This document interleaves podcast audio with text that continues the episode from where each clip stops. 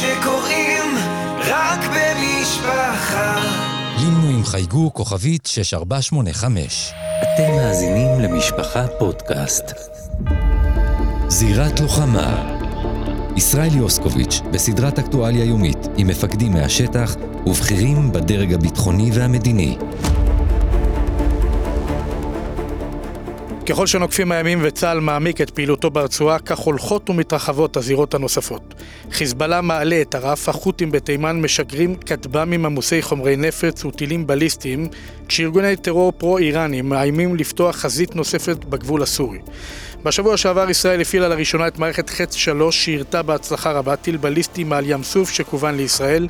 זאת בעצם מערכת הגנה רב-שכבתית שמסוגלת ליירט טילים בליסטיים כשהם עדיין רחוקים מנקודת היעד. איתנו בעניין הזה האלוף במילואים פרופסור יצחק בן ישראל, שלום לך. שלום לכם.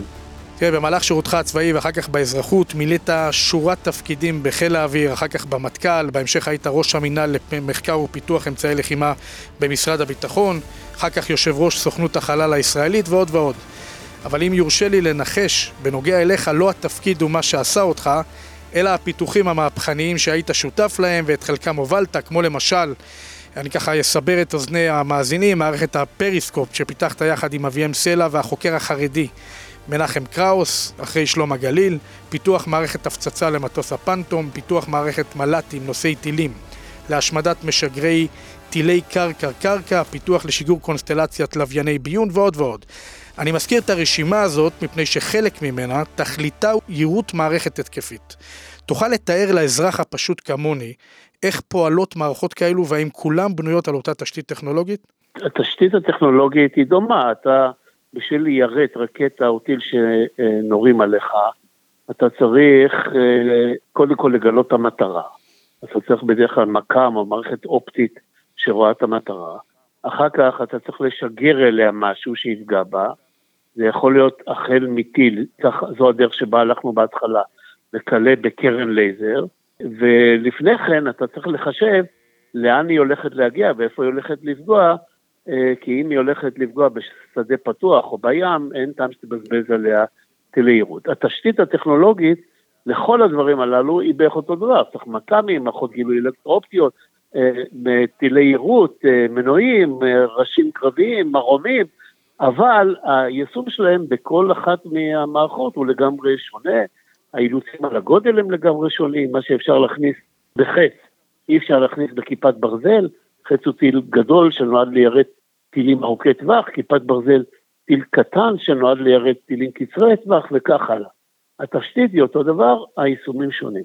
כשאנחנו מסתכלים למשל על מערכת כיפת ברזל, אנחנו יודעים שיש לה מעל 90 אחוזי הצלחה, ובכל זאת היא לא מקסימלית, היא לא הרמטית. השאלה היא קודם כל, האם ידוע לנו כבר מהם אחוזי ההצלחה של מערכת החץ, ושאלה נוספת, האם יהיה ניתן מתישהו לבוא ולומר זהו, המערכת מגנה באופן הרמטי מפני שיגור טילים?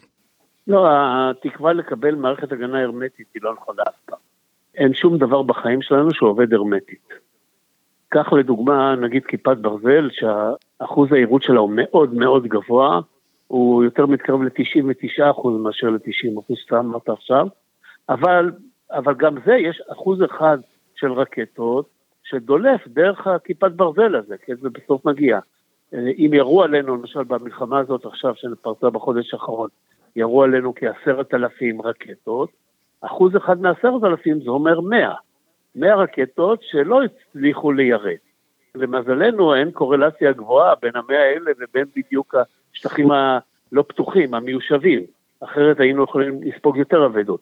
אבל אין דבר כזה בחיים מערכת הרמטית, ולכן בעצם הימים האלה, עוד אנו מדברים, וכבר uh, מציבים משואף טיפוס ראשוני, שעוד לא מבצעי, ליד עזה, ליירוט עם קרן לייזר, להשלים את החורים שיש במערכת ההגנה של כיפת ברזל. המשחק הזה אין לו סוף. גם להשלים וגם להוזיל, אני מבין. כן, אבל המטרה, קודם כל המטרה העיקרית היא שלא ניפגע. כי מה שצריך, העלות הנכונה לחישוב, כמה כדאי לך להשקיע במערכת הגנה, היא לא כמה עולה, לא בהשוואה לטיל שיורים עליך, אלא בהשוואה לחיים שאתה חוסך. וזה, וזה עלויות מאוד, אפשר להשקיע פה עלויות מאוד גבוהות. עכשיו יש לנו באמת אינדיקציה לגבי אחוזי ההצלחה בחץ? החץ עכשיו, עד, עד עכשיו נורא פעמיים, פעם אחת טיל חץ 2 ופעם אחת טיל חץ 3, שניהם נגד טיל בליסטי ארוך טווח מאוד, זה כמעט 2,000 קילומטר, שירו החות'ים בתימן, ושניהם בהצלחה מלאה. אז, אז אתה יודע, סטטיסטיקה מטיל אחד אה, אי אפשר לעשות, אבל לפחות שניהם פגעו במטרה גבוה מאוד, רחוק מאוד, מרחק של מאות קילומטרים מהגבול שלנו, כי אה, חץ נורא נגד טילים ארוכי טווח, ואלה עולים גם לגובה גדול מאוד. הטיל נגיד מ-2,000 קילומטר עולה לגובה של ב-500 קילומטר. דהיינו, מיירטים אותו בכלל מחוץ לאטמוספירה, זה מה שעושה חץ 3. בשני המקרים שהיה לנו הזדמנות, ירינו אה, פעם חץ 2, פעם חץ 3 ופגענו. מה באמת ההבדל בין, יש חץ 1, חץ 2, חץ 3, מה ההבדל ביניהם? אנחנו התחלנו לפתח את חץ 1 באמצע, סוף שנות ה-80, הרבה לפני שירו עלינו טילים ארוכי טווח, כי דברים כאלה אתה צריך להקדים תרופה למכה, כי זה לוקח הרבה זמן. והוא אה, אה, ידע ליירט טילים בעלי טווח שיכולים להגיע אלינו מעיראק או איראן. אחר כך חץ 2 וחץ 3, כל אחד מהם זה התקדמות יותר רחוק ויותר גבוה. חץ 3, כמו שאמרתי, בכלל מיירט את המטרה מחוץ לאטמוספירה. כן, זה משהו אחר אה, מבחינה, זה נשמע אותו דבר, טיל שמיירט טילים ארוכי טווח, אבל טכנולוגית, למשל, כשאתה מחוץ לאטמוספירה, אתה רוצה שהטיל ינהג ויפגע במטרה, אה, אין אוויר. אתה לא יכול להשתמש בכנפי היגוי, כן, כמו שאנחנו מנהגים טיל רגיל. צריך משהו אחר. זאת אומרת, זה נשמע דומה, אבל טכנולוגית זה דברים אחרים לגמרי, ולשמחתי שניהם, אה, גם, דרך אגב, יש עוד מערכת אחת שגם היא עברה פעם ראשונה, ניסוי מבצעי, נקרא לזה ככה, יש מונח שאנחנו קוראים לו combat proven, כן, הוכח במלחמה, עמד במלחמה.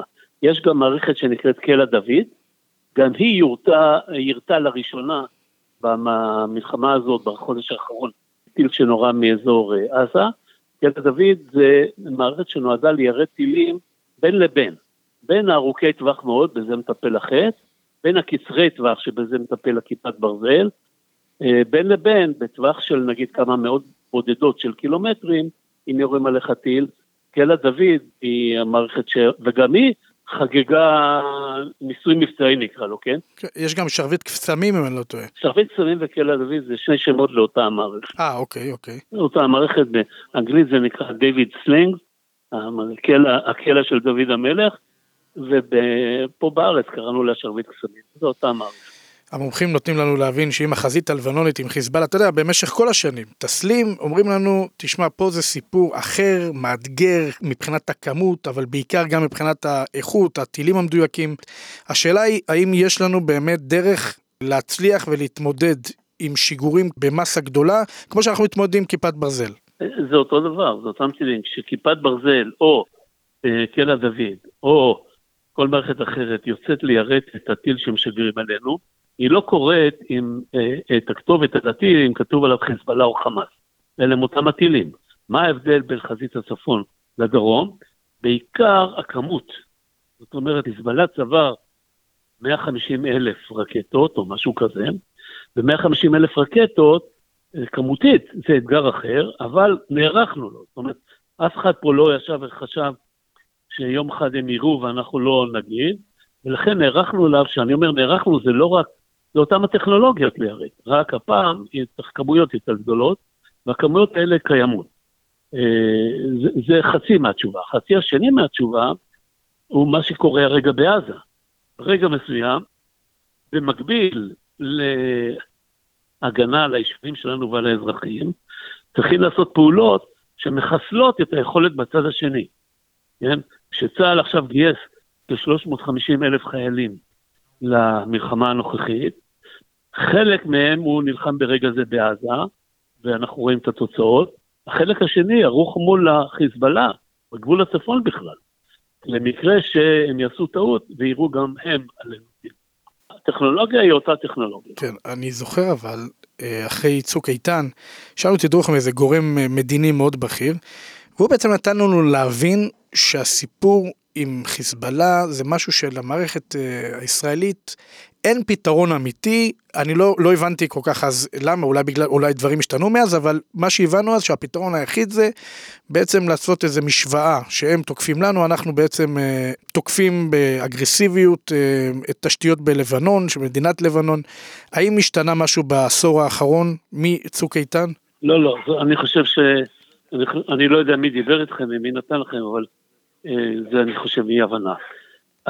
מבחינת היירוט, זאת אומרת, מערכת ההגנה על האזרחים, מתחיל באזעקה, עובר ליירוט הטילים, הרקטות שנורות עלינו, זה אותו, בדיוק אותו פתרון בצפון דרום, אמרתי לך, אנחנו לא, הטיל לא קורא, כיפת ברזל לא קוראת את הכתובת. מה שכן, המחשבה שלנו היא, כמו שהיום דרך אגב קורה בעזה, שמרגע מסוים אין טעם לשבת, לספוג את הטילים, להפיל אותם, לשבת, לספוג את הטילים אותם, ואז מה? ולכן האסטרטגיה של צה"ל הייתה אז כבר, היא נכונה גם היום, ואם תשמע היום את ההתבטאויות של אה, גורמי הצבא הבכירים והממשלה הבכירים, אומרים אותו דבר, אם אה, תראו עלינו, אל תחשבו שאנחנו רק נסתפק בלירות הלחם בחזרה או ליירט את הרקטות שלכם, אלא אנחנו ניכנס פנימה להשמיד את היכולת שלכם. זהו, זה, אל תבלבל בין האסטרטגיה שאנחנו אה, משתמשים בה ובין הצד הטכנולוגי, זה שני דברים שונים. סליחה שאני מתעקש, מבחינת, שוב פעם, אני כמובן מכבד ומקבל את מה שאתה אומר, כי אתה איש המקצוע המומחה, אני רק אה, אתעקש, כי אני זוכר ממש ששמעתי את זה מכמה כיוונים, ויכול מאוד להיות שהכוונה הייתה שאולי יש לנו מערכת שיכולה ליירט, אבל מכיוון שהמסה תהיה כל כך גדולה וכל כך אה, אה, מסיבית, בסדר. אז אנחנו נתקשה באמת אה, ליירט, והפגיעות, לא רק אה, מבחינה אסטרטגית, אנחנו נצטרך לטפל אקטיבית, כמו שעושים בתמרון הקרקעי בעזה. אני לא יודע על מתי אתה מדבר, אבל...